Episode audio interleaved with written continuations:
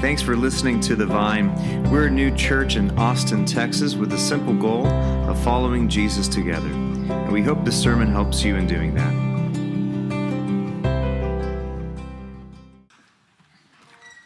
Good morning. Um, the scripture reading for today is from Luke 10, 38 through 42.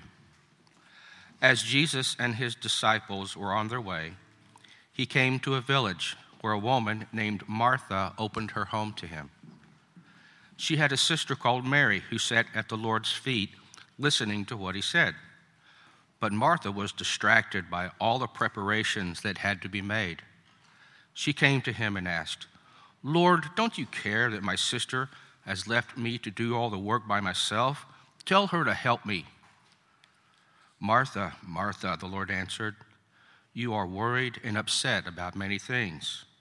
Mary has chosen what is better, and it will not be taken away from her. This is the word of the Lord. This morning is our sixth week in our sermon series, The Hope Effect, and our goal was at the end of these seven weeks that we would experience greater hope in our life. And so this was a very practical sermon series. In this week, our sixth week, we are talking about how to replace burnout with balance. I would say that it's, I don't have to have much illustration to paint a picture of how burnout is just prevalent in our society, but I will do it a little bit. Uh, in a survey that was shared, 86% of Americans feel chronically stressed. 86%. Chronically stressed. 62% of Americans say that they are critically close to burnout. 59% of Americans feel a desperate need to slow down. This is interesting for me.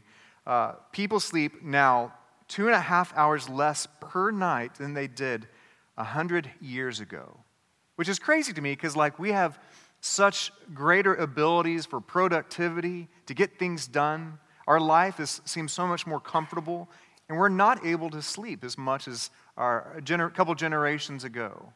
We are experiencing burnout. People are stressed. Every moment of our schedule is, is, is busy, every moment is scheduled, and we treat busyness like a virtue. Oh, how busy are you? Well, I'm a little bit busier myself than you are. Sociologists, psychologists, and anthropologists are all frantically trying to find out how this is affecting us our health, our relationships. And I want you to think about this. In a life that's constantly busy, how does the Christian narrative speaking to this? And what is the problem? So consider, if you will, the difference between a swamp and a river. What makes a swamp a swamp and a river a river? The, difference between these two is that there are borders. There's clear borders in a river that allows the river to the water to flow, to stay together, and to not spread out. Yet swamps, there's, it's borderless. And because of that, just it just gets murky. It's hard to live there. We live in borderless times right now where we are always on. There, it, there feels like there's not much rhythm in our life other than what we watch on TV. Outside of that, it's just swamp. And I wonder if God's narrative gives us a different way, a way to experience borders and life we, we experience this flow that happens in and through our life, where we truly tr- trade out burnout and we seek balance. This is the different ways in which people live. I found this really helpful this past week. Is uh, in, in the world today, oftentimes we work, work, work, work, work, work. And then eventually we can find ourselves having vacation or sickness. Uh, in, in this book, Sabbath, uh, uh, the author talks about how in a world where we don't practice Sabbath, unfortunately, sickness becomes our Sabbath. Yet God's way is different, that we actually begin in Sabbath. The, the, the Christian narrative is different than the Jewish narrative. The Jewish narrative is on the seventh day, then Sabbath happened, that God rested and commanded us to rest. But uh, what we experience here in the Christian tradition is that because of Easter, Resurrection Sunday happens the first of the week, and we live out of there. So we actually begin in rest. And then after resting, Then we go into our vocation, our work, our calling. And this way of living is really, really different than this top. Because just think about the effects of beginning in Sabbath, beginning in rest, and then after being filled up, after your, your soul's being recharged, then you go into this world giving what only you can give your vocation. We have to learn a different way. Our scripture reading actually shows us the balance that we need to live in hope, to experience hope. It's a story of two sisters. Like all siblings, oftentimes they would struggle with comparison and fairness, right? Uh, it would have been a huge deal in Jesus' day for this traveling rabbi, this teacher that Jesus was, to be welcomed in this woman's home. And the scripture says Martha's home. It would have been a big deal for Martha to welcome this teacher, this well known teacher, into her home. And so you could imagine the flurry of busyness that would have happened there to get ready for this table fellowship. In their day and age, it's different than just putting on a crock pot and then six hours later having someone show up the amount of preparations that it took to have quality table fellowship, it took great intention, it took great discipline, uh, even to provide ceremonial washing before people sat down to eat. This would have been something open for the whole community. People would have been invited to come and observe the meal if they weren't invited to sit and share the meal. Um, we might want to do that on some of our family trips. Just come and observe the meal. Please don't take part in it. Um, but for, for Martha, we see in this beautiful day of such hope, such anticipation, something goes really, really wrong. And what goes really wrong is like a progression, or me, for me, as I read this passage, it's like a, a regression. It's like just slowly things start falling apart.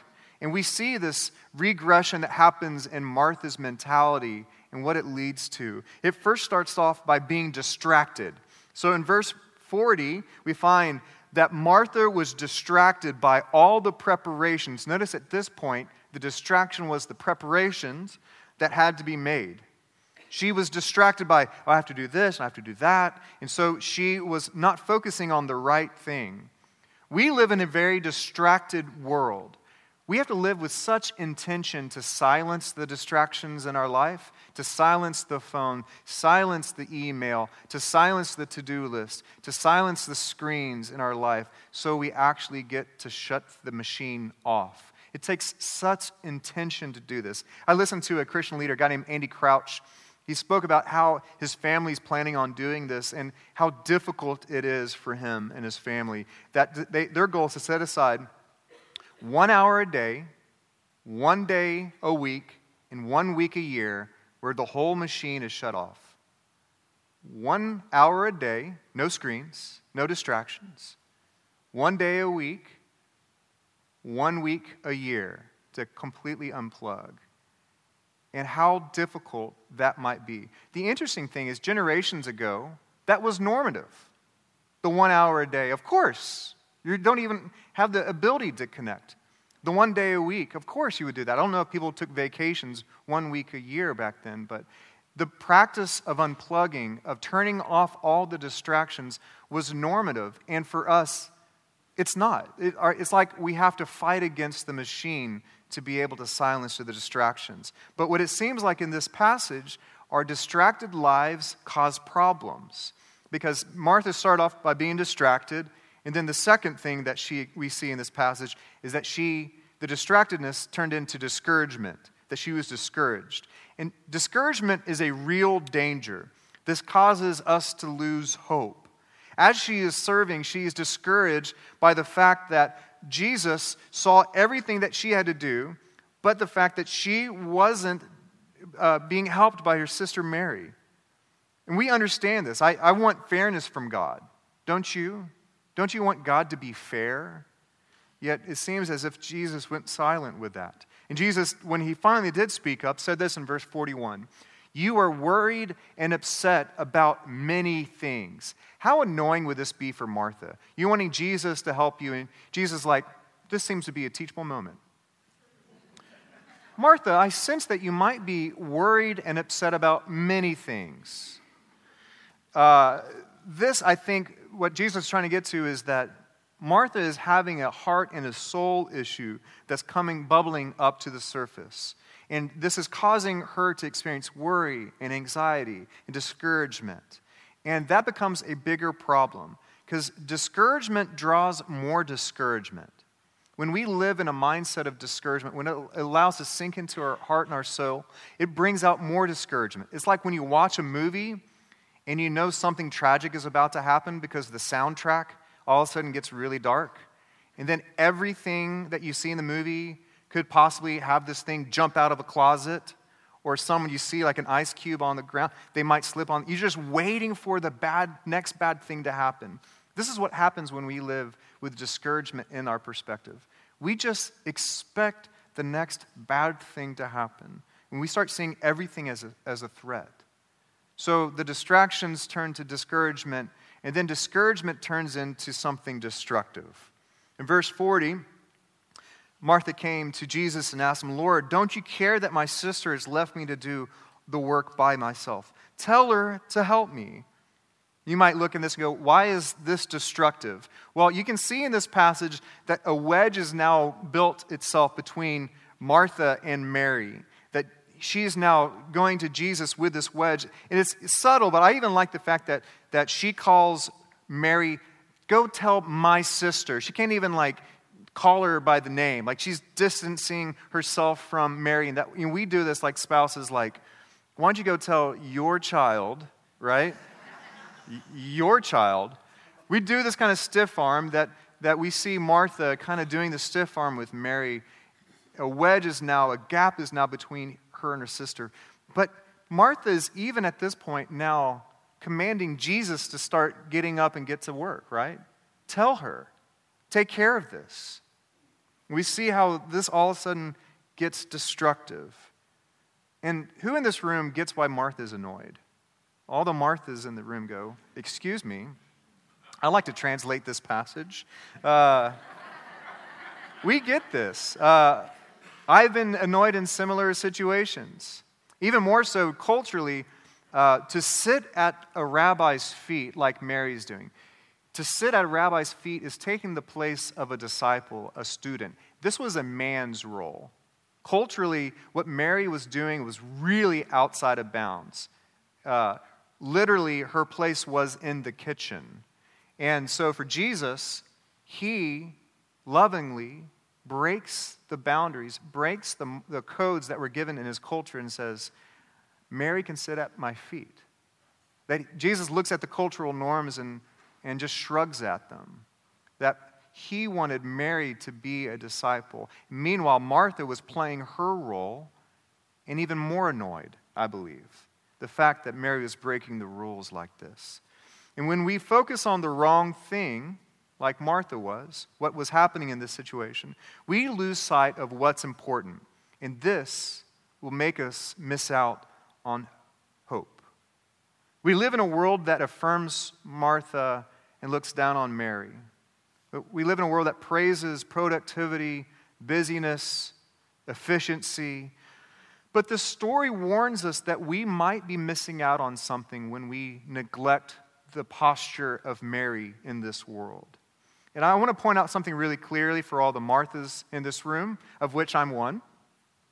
Jesus does not criticize Martha's service, her generosity, her hospitality. What Jesus is pointing at is her distracted, misordered service.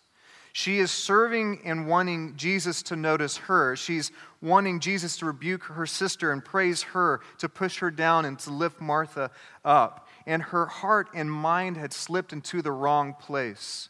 I wonder if we too, I wonder if we might have the same mindset that we are hoping and looking for a God who's looking at all the things that we are doing for God's name as we're climbing up the ladder of God's approval and wondering why isn't God praising us more, especially as we look around at the laziness of other people in this world.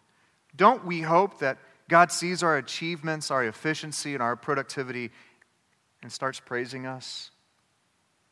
But that's not the good news that we find in Jesus.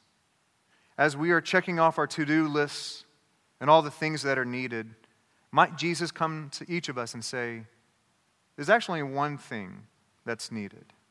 This reminds me of City Slickers, right? Curly is his name, I think. One thing. What is that one thing? This is, for me, a way of speaking of the gospel. That one thing is a life with God. For me, that sums up the whole story of Scripture.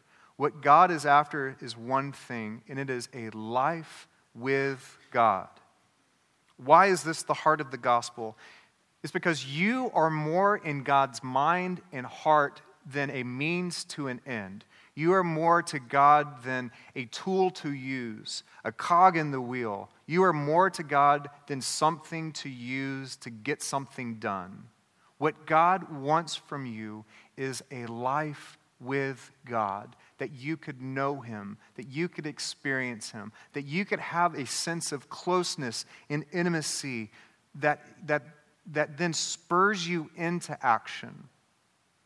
For me, this is not the picture I grew up with God. The picture I grew up with God was God was a very old white male uh, who was looking down at me, constantly disappointed.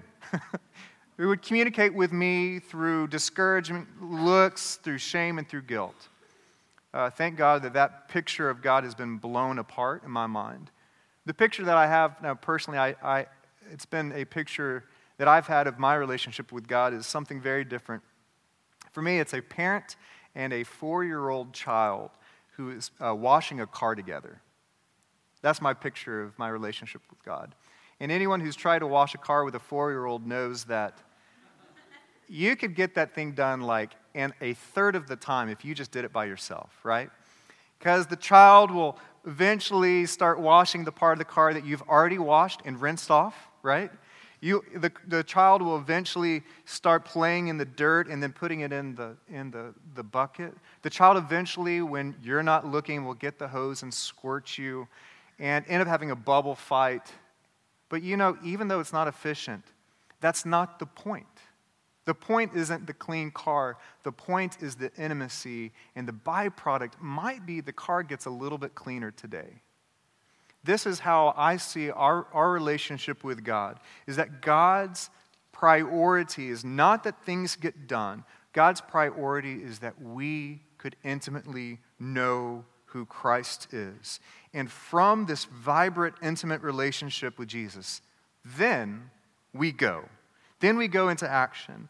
And too often we get it in the wrong order. We think that our intimacy with Christ is earned by all the things that we're doing.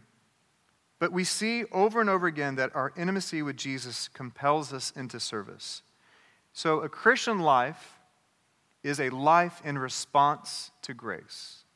A Christian life is a life in response to grace. There's nothing that anyone initiates in a relationship with God. It's always in response to who God has been. So, with this in mind, we do need to grow to be more like Mary before we are growing in to be more like Martha. Not that Martha's bad, but our priority has to be first to grow like Mary and then grow more like Martha.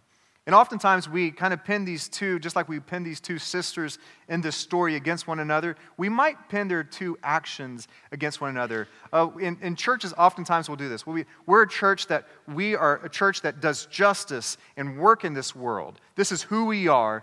Meanwhile, there's another stream of the church that says, well, what about prayer? What about devotion? What about scripture? Well, it's great that you're doing all this stuff, but what about just knowing what it's like to be in Jesus' presence? And meanwhile, this, this part of the church stream is looking at them going, that's great that you're spending all this time with Christ, but how about you get to work in this world, right? What if we can actually live with both Mary and Martha in hand? A life of being full of action and prayer, a life of seeking justice in this world, and a life of contemplation and meditating and having intimacy just by sitting at Jesus' feet. What's interesting in this passage that we just read, the story of Mary and Martha, if you look before this chapter, what you'll find is two stories, both of action. One is the uh, passage we actually heard last week where Jesus sent the disciples out in twos go and do this world, go and preach, go and heal. And then after that, it's another passage where we find the story of the Good Samaritan, which is all about learning to love your enemy And here we have the reminder that we find in Scripture go into action, but don't forget to sit at Jesus' feet. That both of these things are important. Scripture again and again marries intimacy, resting in God's love, and action. Our, our contemplation without action and love is meaningless. We find this in James 2, this warning. James 2, 17 and 18. In the same way, faith by itself, if it's not accompanied by action, is dead. That's really harsh. If your faith is not followed by action, your faith is dead. But someone will say, I have faith. I have de- you have faith, I have deeds. Show me your faith without deeds, and I'll show you my faith by my deeds. What he's saying is, you, if you're someone of faith, you have to be using your faith with your hands, with your feet, with your sacrifice, with your generosity. But we find other warnings of don't be so focused on action. In 1 Corinthians uh, 13, Paul speaks about our religious deeds if they're not done with love. And I love what, how Eugene Peterson puts this in the message version. If I speak with human eloquence and angelic ecstasy, but don't love, I'm nothing but the creaking of a rusty gate. Hold on, I have it.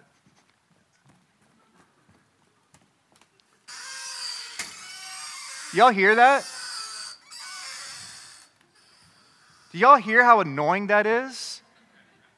If you're doing all these things but without love, you're as annoying as a rusty gate. If I speak with God's word with power, revealing all the mysteries and making everything plain as day, if I have faith that says to the mountain, jump, and it jumps, but I don't love, I'm nothing. If I give everything I own to the poor and even go to the stake to be burned as a martyr, but I don't love, I've gotten nowhere. So no matter what I say, what I believe, or what I do, I'm bankrupt without love. So if love and gratitude isn't the fuel by which we are compelled into service, it's misguided. The target's on the wrong spot. We must serve out of intimacy. And this is the balance that we're needed, the balance that we should replace burnout in our life. I actually don't like the term uh, balance because whose life feels balanced, right? Balance is like just, uh, I feel like on the edge of a rainbow, it's always over there. I actually like something that feels more like my life, and that word is tension, right? Like, because I experience tension in my life. And so, just as this word picture, what does it take for a kite to fly? It's not wind, it's not just string, it takes tension. A string on a kite in the garage does nothing. And wind's not enough, just let go of the string and the kite will flutter its way down to the ground. But a kite flies where there's tension.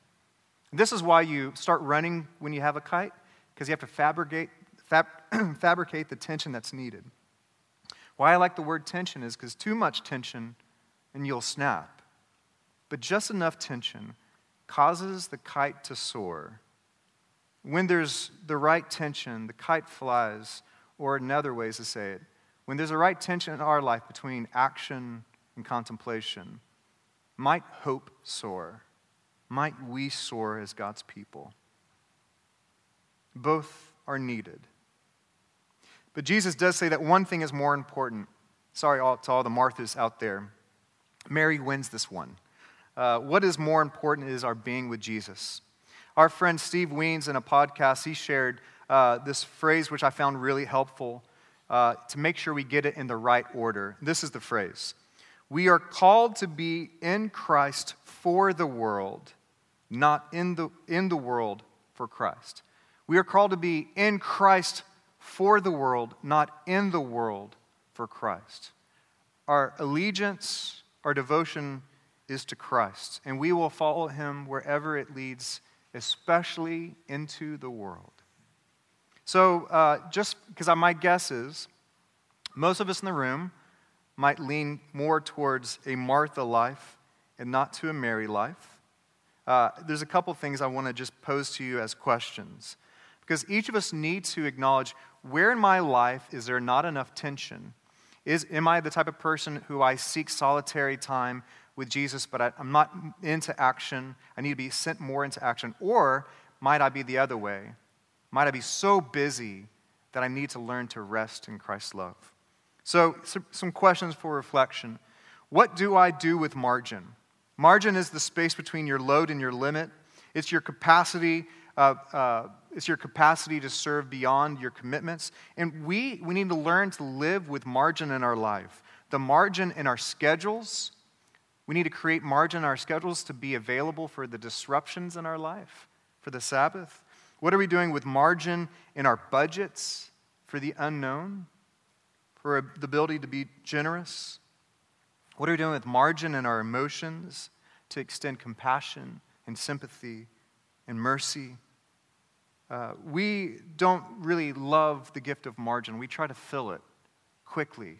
But what if, to be people who are following Christ, we learn to plan with margin in our life? Second question Am I running on empty? So, right now, how is your tank level?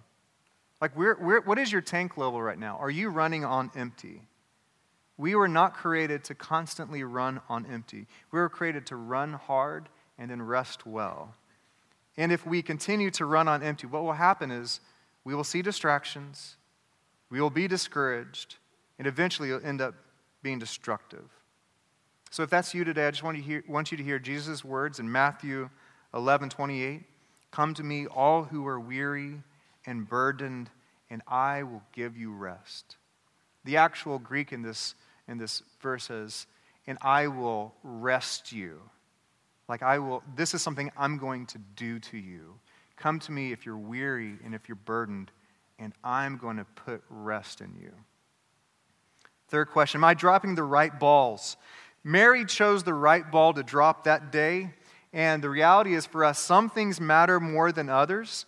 And we have to choose sometimes, all right, if I'm going to live with margin, what ball am I going to let drop? And so uh, for me, it's just hard to remember what is more important. Because oftentimes I will spend most of myself on things that don't really matter. Like a child at uh, Chuck E. Cheese who spent $30 to collect tickets just to buy a couple stupid erasers, you know? Like, oh, that was so like not worth the sacrifice. Oftentimes we give ourselves to the things that don't matter, especially things that don't last. Am I dropping the right balls? Lastly, a question for us as we are living in a Martha world is do you rest in the gospel? Unlike some, some people think that the Christian narrative is about doing, about working things out, the heart of the gospel is about rest. The gospel says this that while you were a sinner, Christ died for you. While you were a far way off, the Father was looking for you. While you had nothing to bring to the table, Jesus has welcomed you. That this is the gospel. Though you have very little to bring to Christ, Christ loves and restores you. That rest, stillness, contemplation are some of the great exercises of faith because it reminds us that we are loved not by our accomplishments, but we are loved by grace. That grace chooses us, and we are playthings of that love. So perhaps Martha's like me need to remember this simple commandment today to be still and to know that I am God.